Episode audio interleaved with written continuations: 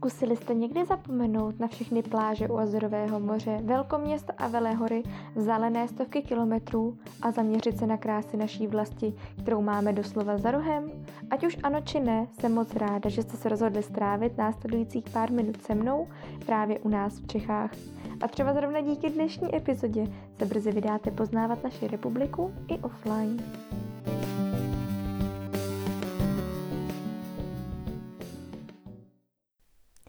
Krásné dobré ráno, krásný den, krásný večer, dobrou noc do všech koutů naší krásné České republiky.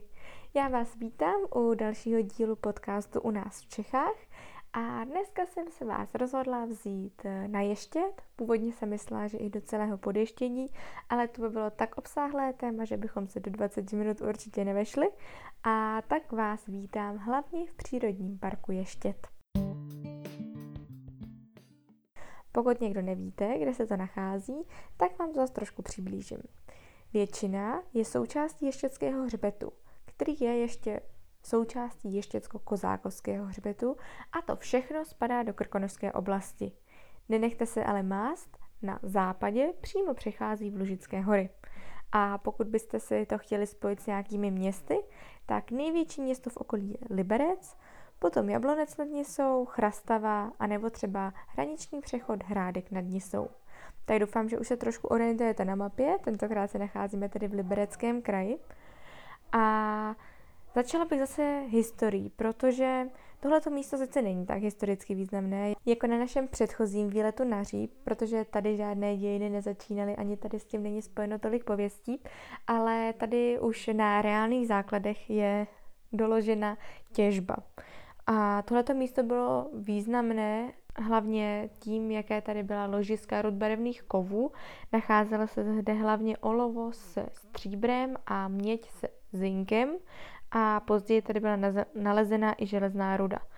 Ale upřímně řečeno, už to bylo docela dávno v historii, protože tyhle ty uh, doly se uzavíraly v 17. století a ačkoliv potom byla ještě nějaká snaha o obnovu, tak eh, vzhledem k tomu, jak byly zásoby malé a jak ty oblasti byly propadlé, tak už se nikdy neobnovila do takových eh, měřítek, jako byla dřív a tak eh, zde vznikaly pouze malé doly, které nebyly nějak moc významné. Těžba, která zde ale probíhala díl, a to až do třetiny 20. století, tak byla těžba průmyslových hornin, mezi které řadíme například vápenec nebo dolomit. A Takových dolů tady bylo asi přes 40. Byly opravdu malé, ale eh, docela výnosné. K dalším nerostům, co se zde těžily, tak eh, to bylo pouze v malé míře a ty se používaly některé například k leštěným nábrusům a mohli jsme tady najít i acháty či jaspisy. No ale teďko už zpátky k tomu, jak to tady vypadá dneska. Jak už jsem teda říkala, tak eh, celá tady ta oblast je součástí přírodního parku Ještět. Ten je asi ze třetiny tvořen lesy a to převážně jehličnatými, jinak z hlavně buky a květnaté bučiny, které zde rostou na vápencových půdách, jsou mnohdy často chráněny přírodní či národní přírodní rezervací. Jinak eh, na ostatním území se zde nachází louky a orná půda nebo zastavěné plochy.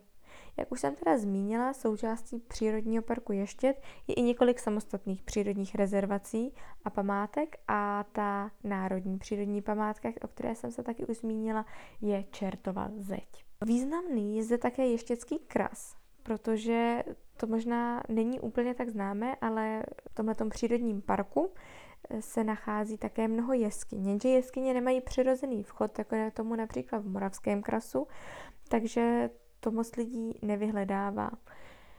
A zatím zde bylo objeveno 17 jeskyní, ale z toho, co tak je proskoumáno, tak je to naznačeno velké podzemní království a tak se můžeme třeba jednou těšit na to, že i sem budeme chodit se koukat do jeskyní. Co se týče vodstva, tak zde protékají tři důležité řeky, Jedna zde přímo pramení a to je Ploučnice a dvě tudy pouze protékají a to je Lužická Nisa a Mohelka. Nicméně pramenů kromě Ploučnice je tady mnoho, jsou to většinou prameny malých potůčků se studánkami, které byly asi dříve hodně významné, protože většina z nich má nějaké lidové názvy. A čím je tady to vodstvo taky významné, je tím, že zde je evropské rozvodí mezi Severním a Baltským mořem. No ale když se řekne ještě, tak si asi většina z nás představí vrchol Ještědu. Na vrcholu Ještědu se dneska nachází hotel, restaurace a televizní vysílač. Ale dřív, tady už v 19. století byly dvě dřevěné rozhledny a ta první měřila pouze 7,5 metru zhruba, ale i to stačilo, protože zde bylo zatím bezlesí a tak bylo vidět do okolí krásně i z takhle nízké rozhledny. Místo té první byla tady pak postavena druhá, o něco vyšší dřevěná rozhledna a další rozhledny pak už byly pouze kamenné. Nicméně ještě byl uh, už dávno velkým turistickým cílem a tak zde byla postavena dřevěná chatka. Jenže ta vyhořela a tak se rozhodli zde postavit důkladnější stavbu i s ubytováním, kterou když později potom rozšířili, tak byla známá jako Rohanova chata. Jenže co osud nechtěl, ta opět vyhořela a byl místo ní postaven mohutný horský hotel. Ale ani tomu se požár nevyhnul a tak schořel. A na přelomu 60. a 70. let 20. století se zde postavila, jak už jsem zmiňovala, víceúčelová stavba ve tvaru rotačního hyperboloidu. Jejímž architektem byl Karel Hubáček, který za ní potom získal Mezinárodní Peretovu cenu, což je velmi významná architektonická cena a celá stavba byla vyhlášená za českou stavbu 20. století.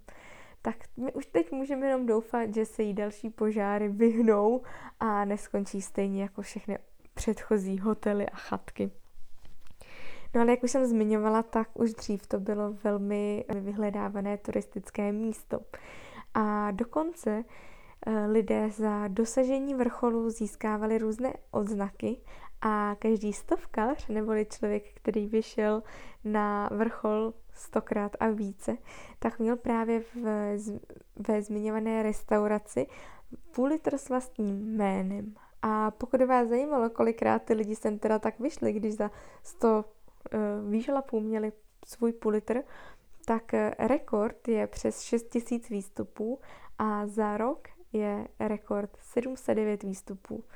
Tak to si myslím, že je docela úctyhodný číslo a zajímalo by mě, jestli by ho někdo z vás dokázal pokořit. Nicméně od 30. let jezdí nahoru i lanovka, která byla v 70. letech zmodernizovaná a nyní vlastní české dráhy. Takže pokud by se sem chtěli vzít třeba babičku s dědou, kteří toho tolik nevídou, tak je můžete vzít lanovkou nahoru a potom se s nimi projít jenom po vrcholech. Tohleto území ale není vyhledávané jenom v letním čase.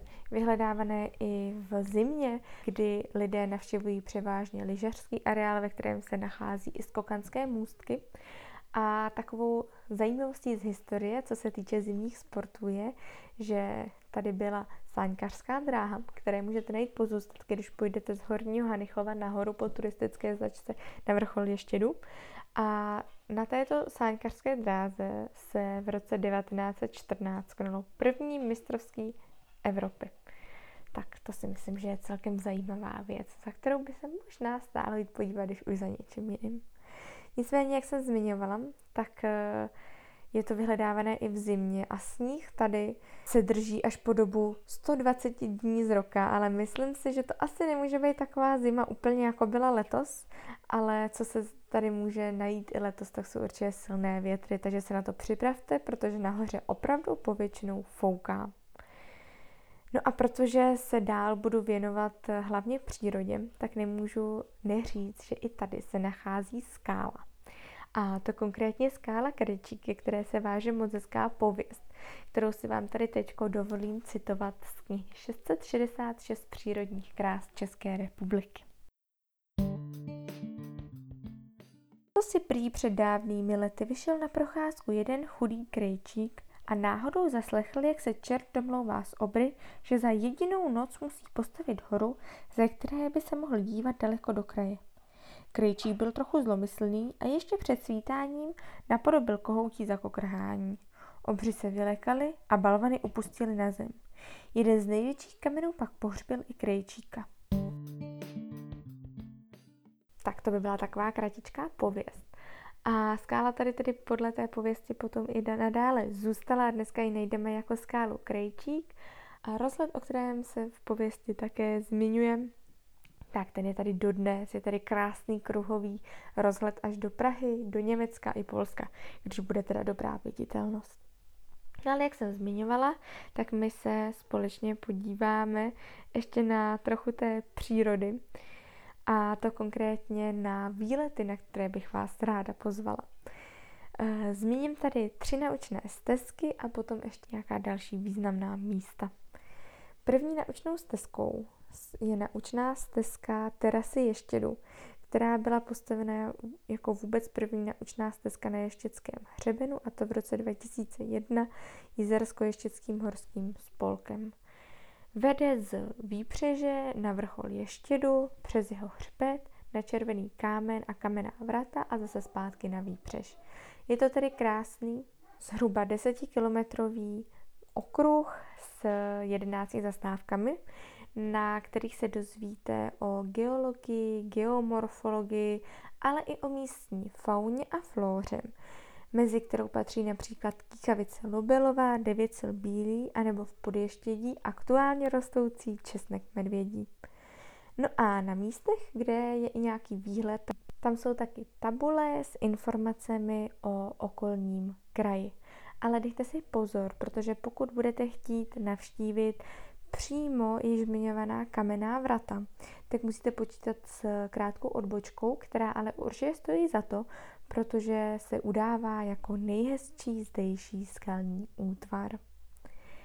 Další naučnou stezkou je stezka Ještěcké vápence, která začíná v železniční stanici Pilníkov a končí na autobusové zastávce v Rostání a můžete na ní vidět například skalní byt Skalákovna, ve kterém se odehrává příběh Skalák, který napsala Karolína Světla, která je spojována právě se světlou v podještědí.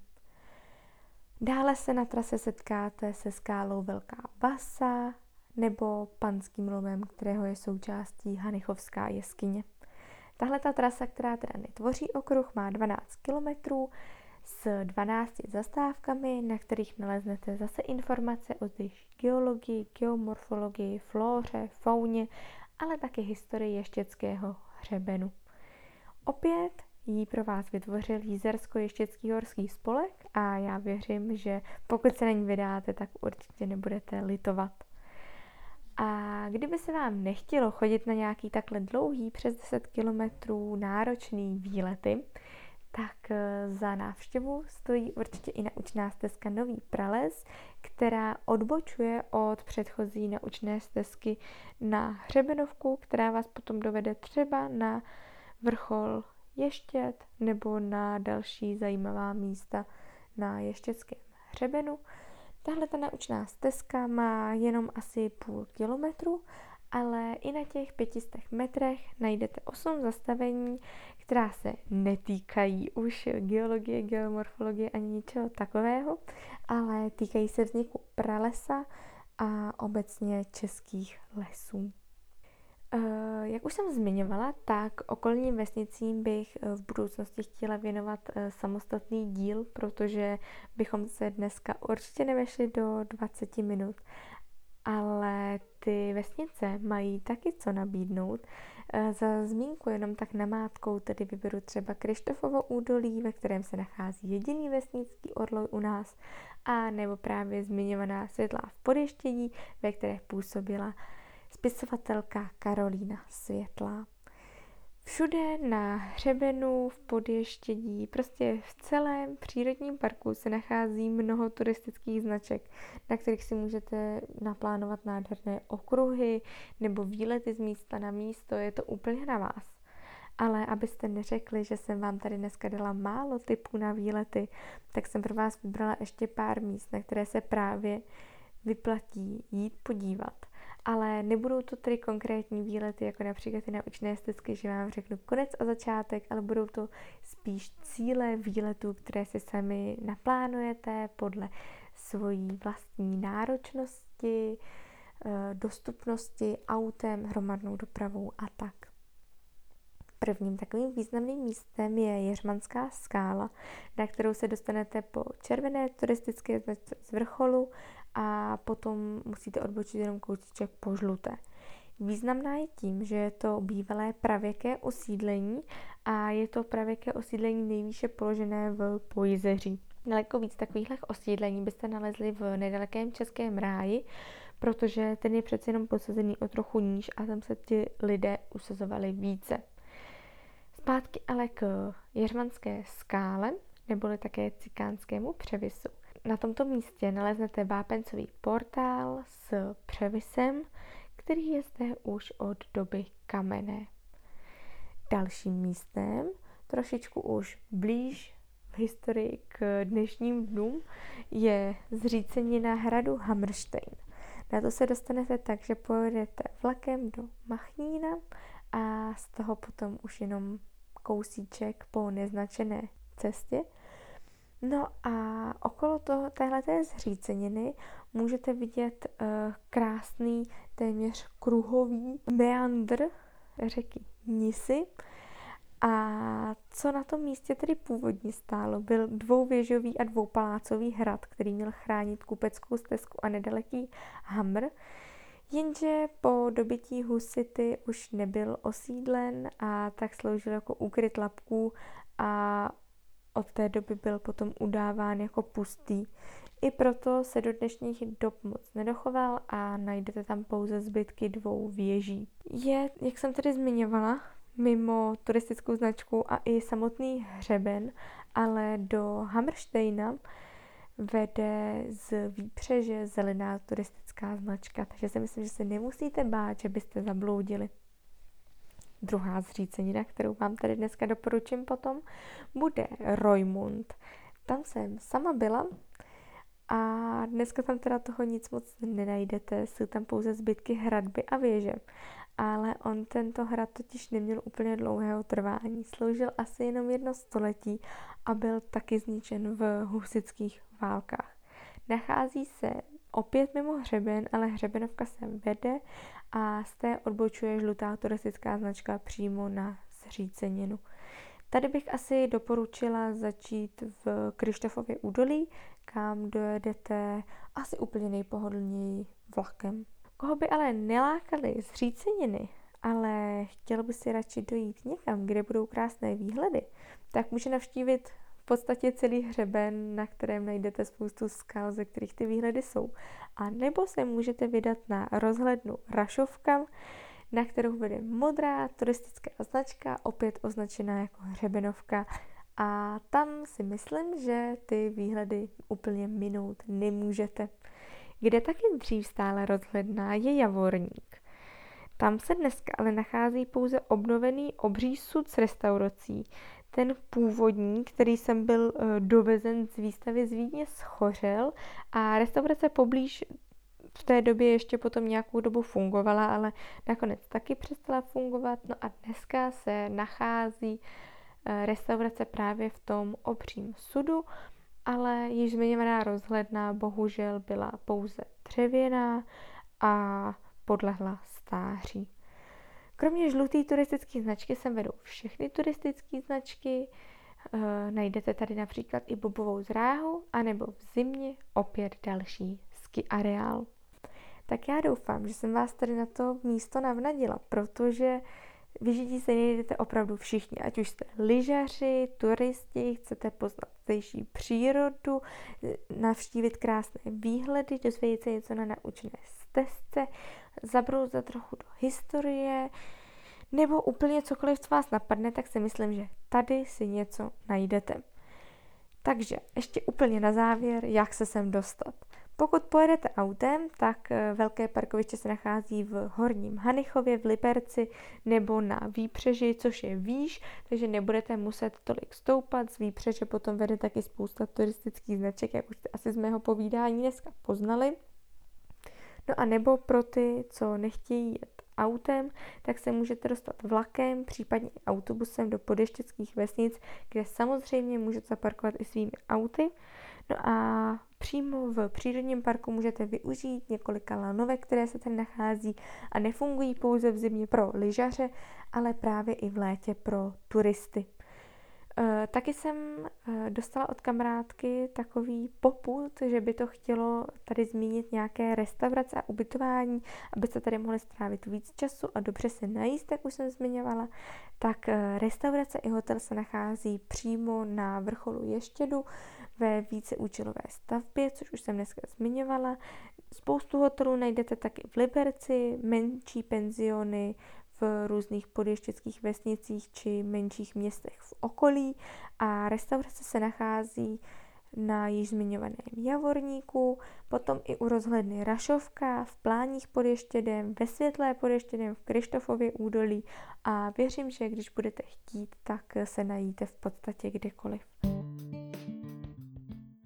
No a to by bylo pro dnešek ode mě úplně všechno. Já doufám, že sem někdy zavítáte, protože musím přiznat, že tady to je jedno z mých opravdu nejoblíbenějších míst v České republice a už se sama moc těším, až se sem zase znovu vypravím, protože při přípravě tady toho dílu jsem zjistila, že toho ještě spoustu nemám prochozeno. Tak jo, to by bylo úplně všechno.